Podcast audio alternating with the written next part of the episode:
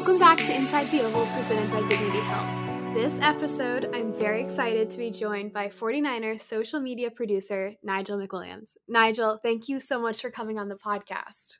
Thank you for having me. I appreciate it. Let's start with what is a 49er social media producer? So basically, what I do is I create video content uh, for social media platforms, IG, Facebook, uh, Twitter, some stuff on websites, some internal stuff too as well. So um, I basically create video content for uh, social media platforms. Going back a little bit, you went to the University of Alabama. When you first stepped foot on campus, what did you think you wanted to major in? So when I first stepped foot on campus, I actually didn't know what I wanted to do. Um, what I did know is that I had a passion for creating music and was previously kind of introduced to some camera stuff, uh, camera work and video editing prior in high school.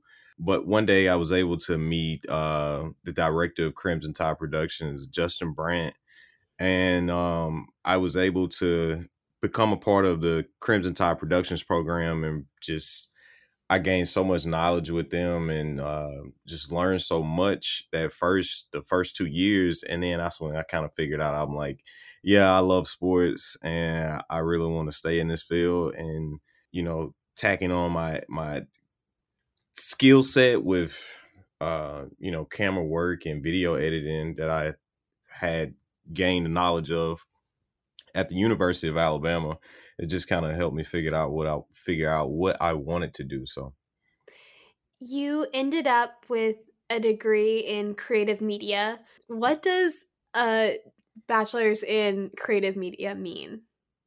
So basically what we do is what, what I did was I, I learned how to tell stories um, in the most effective way possible through digital media and social media and uh, using the skill sets uh, from Adobe Premiere and After Effects uh, as far as editing goes to effectively tell a good story. Um, and all that I learned through uh, going through the program at the University of Alabama. What kind of classes do you take in a creative media major? So I took like audio, um, audio editing class in advanced, uh, video production class, um, ethics. I could go on, but a bunch of classes that really just helped me uh, get to where I am, and awesome professors that I had as well that were really about making sure you learned, you know, what they were teaching. So beyond the academics part that is always there in college, did you do anything else to build the skills that you have now or kind of pad your resume?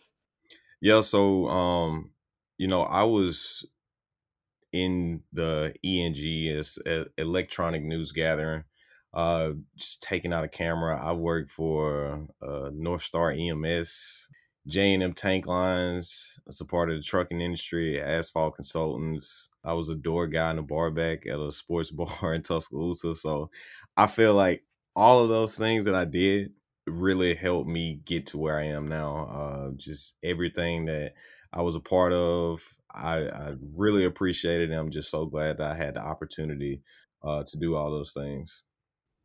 After you graduated, what was your path then to the Bay Area and the 49ers? So um, I was a part of the IGTV Playmakers program. Uh, and I met some awesome individuals, uh, Nick Marquez and Will Yoder.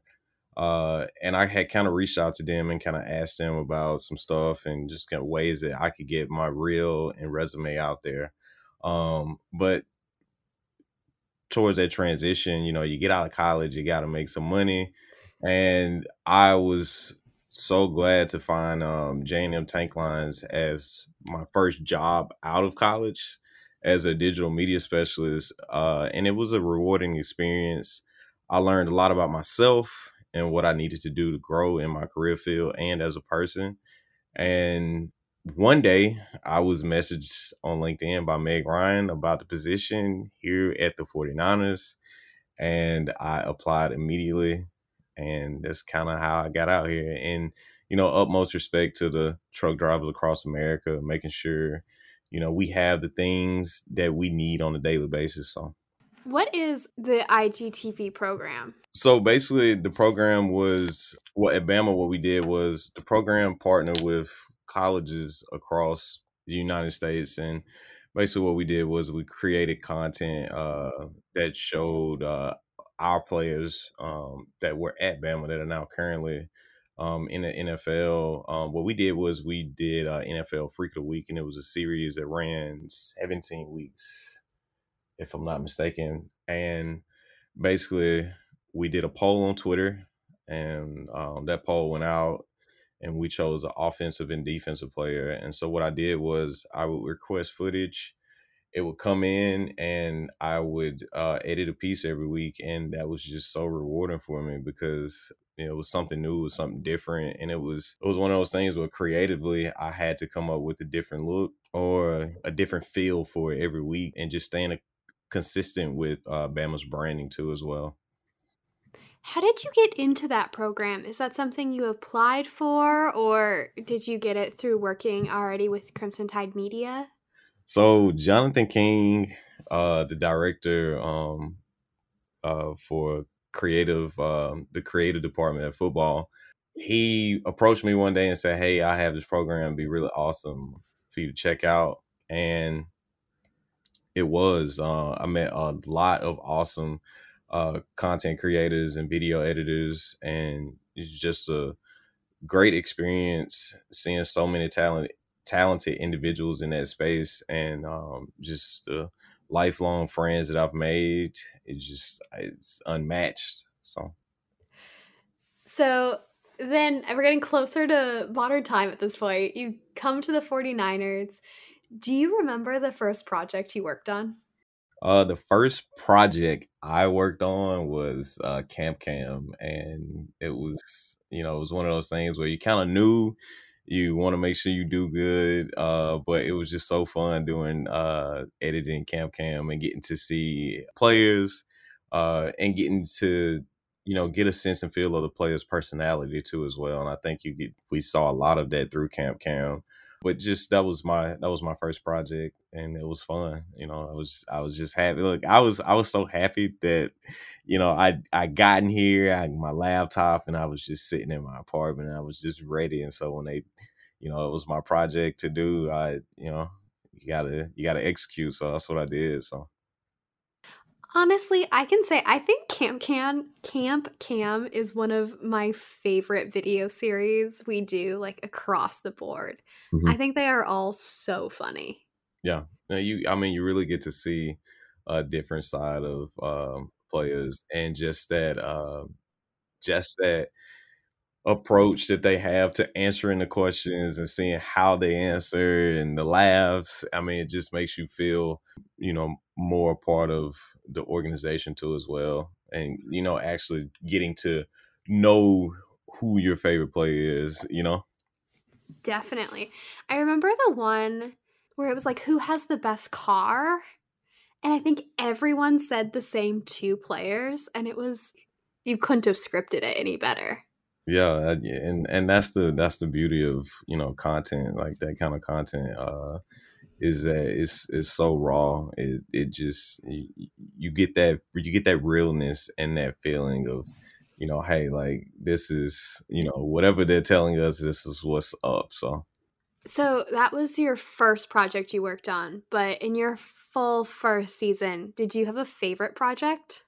Yeah, so my favorite edit that I worked on was the George Kittle edit, and just because I was able to, you know, I was at that point to where I think it was, I was like three months in, I was getting comfortable, and you know, I just I, I really wanted to to utilize some some new things that that I put under my belt and my you know my skill set rack, and uh, it just turned out so well. Um, and I really it was just fun making um seeing like the animation graphics from uh, last year and being able to utilize those and turn it into something uh, completely different and just giving life to um, some more life to the footage as well and just kind of seeing the energy that Kittle brings every day on and off the field was just important to me. So For a video like that, do you storyboard it or what is your process like from start to finish on how you create a video like that? so what I did with that one was I, I, what I went through. I, I looked at the footage, and then you know you look at Kittle, just a phenomenal person, great on the field. I mean, the energy that he brings is just it's it's contagious, and um, I wanted to make sure that I did you know did it justice. And what I did was I saw some some stuff that's actually still on my board uh, in my office, and I went through and kind of got a look in the field and was able to, you know, make the make the edit come out the way it did. Um, and it was just fun to make going through from instrumental selection to, you know, radio calls, the whole nine yards. So it was just fun to make. In addition to everything else you can do, which is everything, uh, you are also a DJ.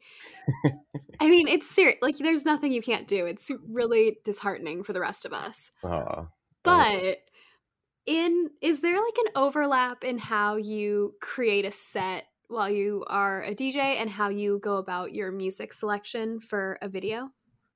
Yeah, so typically what I like to do, and I'll start off from the DJ standpoint because, you know, DJs all about crowd control, you know, getting from point A to point B. And that point A is at the beginning of the night, you keep people engaged, and then point B is at the end of the night, you want the place to be still packed.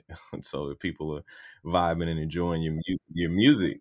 And so from a DJ standpoint, I just I like to play things from all genres and uh you know mainly my main genre will be hip hop and R&B but you get to connect with so much so many more people uh through music and so um I kind of tailor everything off a of feel you know if if it's a party night or got done like when I was at Bama I had the opportunity to DJ at um, some bars after games, and literally it was, I mean, it was high energy the entire night. And so what I do was it, with my approach to video editing is that I look for an instrumental that accompanies the footage very well, um, something that can effectively go along with the footage and a, a way to better tell a story. Um, and that's pretty much what I do with um, the from the music aspect of it, um, from from DJing, um, even like uh, looking at BPMs, uh, key. So a lot that I think about when it goes into selecting the instrumental. So. Okay, um, we're gonna go a little off topic here. Who are your top three artists of all time? Ooh, okay, top three artists. All right, so I gotta go I gotta go Michael, Michael Jackson. I gotta go Pharrell. Um, let's see. The third one's kind of uh, Durand Bernarr. Yeah. Okay. Durand Bernarr. Yeah. So in videos, in your creation of videos, at what point is music selection for you? So sometimes it could be the start and then sometimes it just take you know looking at the footage and then seeing hey like what can i do with this? But typically for the most part i start with the instrumental just because i'm inspired by instrumentals to come up with stuff creatively. I know that might sound weird but sound just clicks differently with me. And so um, when i hear an instrumental that has a great uh, melody or some chord progressions uh, some counter melody. I I'm always a plus on instrumentals instrumentals with bridges. I love that. Uh, some change ups. I it just it's a lot, you know, I look at, but you know, for the most part I start off with the instrumental. Uh, and then sometimes I look at footage, especially like when you don't shoot what you're editing. Uh, it it really pays a lot to go through and look at the footage first, and then kind of look at what you're um, editing too as well. Um, you know, if you're editing like something hype, you want to go something with the BPM that's uh that's geared toward I typically like to go like 98, 130, 125, stuff around that range, and just kind of keep it up tempo throughout the whole edit. So, as someone also not from the Bay Area, for me, when I got here, I think it was pretty obvious that the Bay Area has its own culture, its own music. mm-hmm. Did you have to tailor your approach at all when you, I guess, moved here?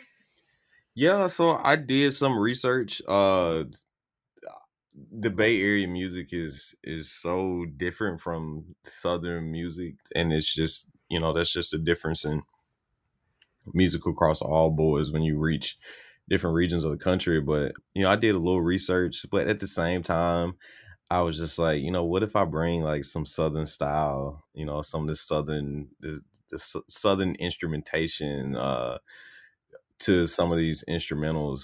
And that's kind of what I went for um for some of the stuff found some some of the things I worked on I kind of stayed kind of that bay feel but for majority of it I kind of stuck to my roots just because I was comfortable with that um and just creating. But now you know looking forward I think that um you know I have a very different approach too to the music as well so. How do you stay on top of trends and music? Because you are you're very good at that. You're always kind of in the know. So my process is I have a group of friends, uh, especially like DJ friends too, when it comes to like music or when it comes to stuff that's out or videos or anything. Like, you know, I I usually have a conversation with some folks and say, Hey, like what are y'all listening to? Or, hey, or they'll ask me, Hey, what are you listening to? Um, and it's just like a community of I'm really around a lot of a community of people that I consider very great people and very close friends. Um, we just share and bounce ideas off people or you know we'll share a text to a, with the link to something cool um, or share something inspirational motivational and that's how we that's how i stay on top of a lot of things um, scrolling through twitter scrolling through ig scrolling through facebook uh, it's just as simple as that just kind of just uh, going through and looking at what's trending and then looking at what's not trending so uh, that's kind of how i stay on top of things. But most important part is friends because friends might have a you know different insight or a better you know something different uh that you might not see on your feed and they might see it so it's it's pretty cool. Looking back at the season i don't like when people ask me this question but i seem to ask everyone it because i think it's great. What does a day-to-day look like for you in season so my day to day for uh the season uh was basically I'm an early riser. You know, my dad's military. I was used to getting up at like five thirty in the morning, get my day started. So I'm an early riser. I get up early. When I get in, what I do is I see what responsibilities I have for the week, and basically I get together a plan and create a path of of how I can figure out how to achieve my goal. And then the next step is just executing. Once I have a good plan to figure out how I can get through a week, then I just execute what um you know I've written down or, or have thought about. So, as someone who started during the pandemic, what was it like getting to know ev- like it's not a huge company, but there are quite a few of us. Like, what was it like getting to meet everyone and kind of starting out in a virtual setting? So it was cool. I got to meet uh, a lot of people, and one of the the great uh, the great things I remember was just how everybody was so just enthusiastic, excited. Everybody just seemed like it just seemed to be like a a family. It just had this family atmosphere, and that's part of the reason why I came up here. And so, just to see people genuinely concerned or asking about you, asking about your travel, as you know, ways that they can help you. Um, it was just really cool just seeing everyone um, besides you know just emailing them, but actually seeing people, seeing who you're talking to, and um, you know it was cool just meeting everybody. Now that we're out of season, there you're working on a documentary series that's going to be published on 49ers.com and their 49ers digital and social channels for Black History Month. How did you come up with that idea? So um, I was talking with Miss Jefferson, uh, Christina Jefferson, and you know, Black History Month is very important to me. Um, my b- background of growing up in a town that you know was the start of the civil rights movement, um, which is Selma. I learned so much about the history and brilliant minds it took to bring us towards the common goal of equality and civil rights. And you know, I think I I know we still have some things we can improve upon, but it was just one of those things that you see uh, a lot of the people each year highlighted for Black History Month, and there's so many unsung voices that played a part into the movement as well. And so what I wanted to do was through the content uh series, the docu series, is highlight those individuals like Helen Brooks, Alice West, Dr. F.D. Reese, Viola Liuzzo, Jonathan Daniels, some individuals that really were important to the movement and just show where we came from, where we are now, and how those people helped us get here today. So So, how is production going or are you doing interviews? Like what is the setup of this docu series? Yeah, so basically I'll do some interviews with some individuals to, you know, tell their story, let their voices be heard. Um, and you know, the the theme is unsung voices and one of the most important parts about the movement, uh, civil rights movement, are all of the working parts that uh, that had to come about so that we could get uh, civil rights and voting rights for people, um, you know, in the South and all across the United States, and just letting those stories, uh, you know, hit a platform so that people can actually see, um, you know, something different because we, you know, we know so much about individuals that are shared every Black History Month, you know, and it was I felt like it was time to give some spotlight to some individuals that you know were a part of the movement and that helped the movement in ways that you know we couldn't even imagine and it's just important to highlight those people. Something i found when i was researching you which is really weird to say out loud since we like work in the same department we sat next to each other for a while but what i saw was that when you got this job the selma sun and the Selma Times Journal both posted articles about you saying like congratulations or that a Selma native has gotten a job with the 49ers. What does it mean to have that kind of hometown support? Because I think it's rare. It means it it means so much to me. Like I my city Selma is I you know I I love my town so much and you know, given the history behind it, given all the things that it's known for, there's so many awesome people that helped me get to where I'm at from teachers to mentors. You know, it's just so many awesome people in Selma and it just it just meant a lot to me to be um, you know, recognized for my hard work. And it's just important seeing that so many people, you know, in the town thought so highly of me. Uh, and it's just important seeing um, my city behind me, and I you know love them to death, from the mayor to city council to everybody. So, for someone going to Alabama, Selma, University of Alabama, what would be your like must hit destinations? All right, so for Selma, number one would be the Edmund Pettus Bridge, um, just because of the historical impact and how beautiful the riverfront is. Um, just a good site to see, a good place to take photos, and a good place to see history, living history. The second spot would be, uh, you know, in Tuscaloosa would be Bryant-Denny Stadium. So many good memories there. Good place to go catch a home game and see the Crimson Tide play. And I think my third place would in would probably be in Tuscaloosa, be Houndstooth Sports Bar, just because I work there, and the staff and the game day experience you get there is just unmatched. The staff is so awesome there. Um, lot of individuals, John Alford, Doug, the owner, just they was such such cool people. You know, check that that that'd be my that would be my last spot. You go to check out. Um, but just an awesome environment to catch a game and grab some food. So All right, we're going to finish off with a lightning round. It's long answers, short answers, anything goes. Okay, I'm ready. What's your favorite thing about your job? The people.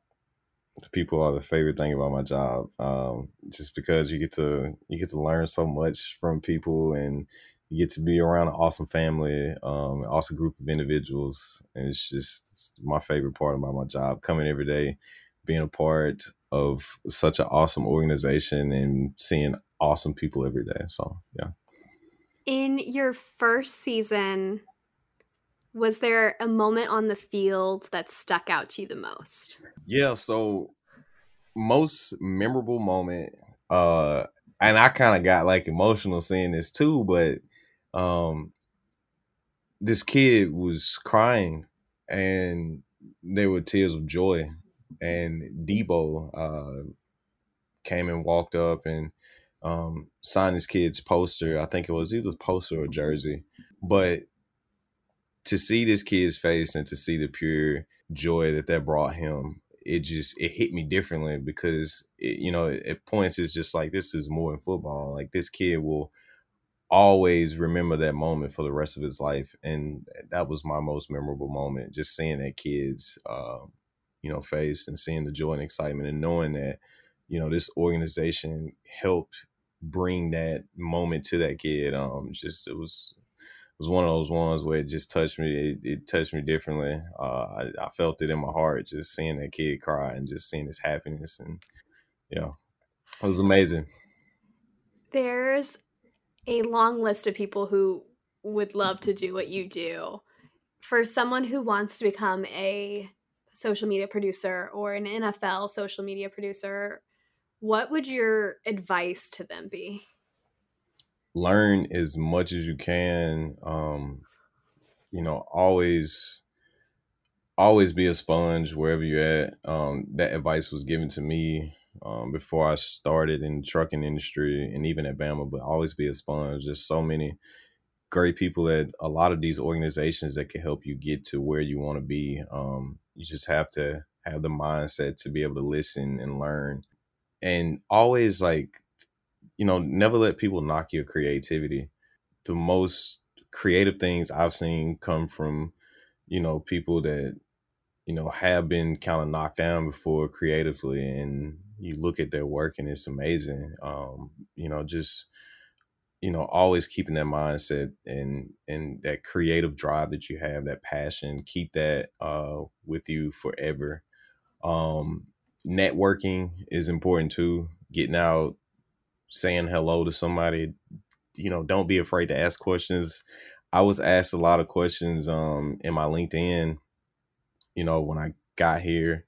And you know i felt like the word for me was to you know pass it along pay it forward. And so um i always try to help everybody out that asks a question or if there's a question i can answer i try to help them out as much as i can on you know my process and how i got here um my work ethic um, you know, is another thing too. I tell people like I I won't be outworked. That's just what's been instilled in me. Uh, my work ethic is unmatched. You know, um, I work hard, and I'm you know I'm proud of what I do too. Um, but also just I I know I'm blessed as well, and so I have to remember that as well. But just knowing that um knowing that you have that drive, keep that drive, keep that passion going. Okay, final question, and it's more of my own curiosity than anything else. Okay. Do you have a goal for 20 for year 2? Something that you want to do more of or dip your toe into or kind of work on more than you did maybe in your first season? Yeah, um one of my goals is to, you know, get on board with TikTok a little bit more, um get some more cool TikTok videos going. And just the my goal was is always to be better. And every moment, every opportunity that I have to be better, be better. And I think that's the best approach to take when it comes to creation and video creation. Um, it's just if you see some things you want to get better at, get better at it, try different things out, try it out. Like, you know, don't be afraid to try things out and you know get better from I, literally when the uh, when the off season started i you know i set out a list of things that i you know knew that i wanted to do and i'm gonna make sure i get those things done so. Well thank you for being on the podcast. I know you're really busy um, so I really do appreciate you taking the time to yeah, no answer all these questions. Thank you so much. I really appreciate it. This was awesome.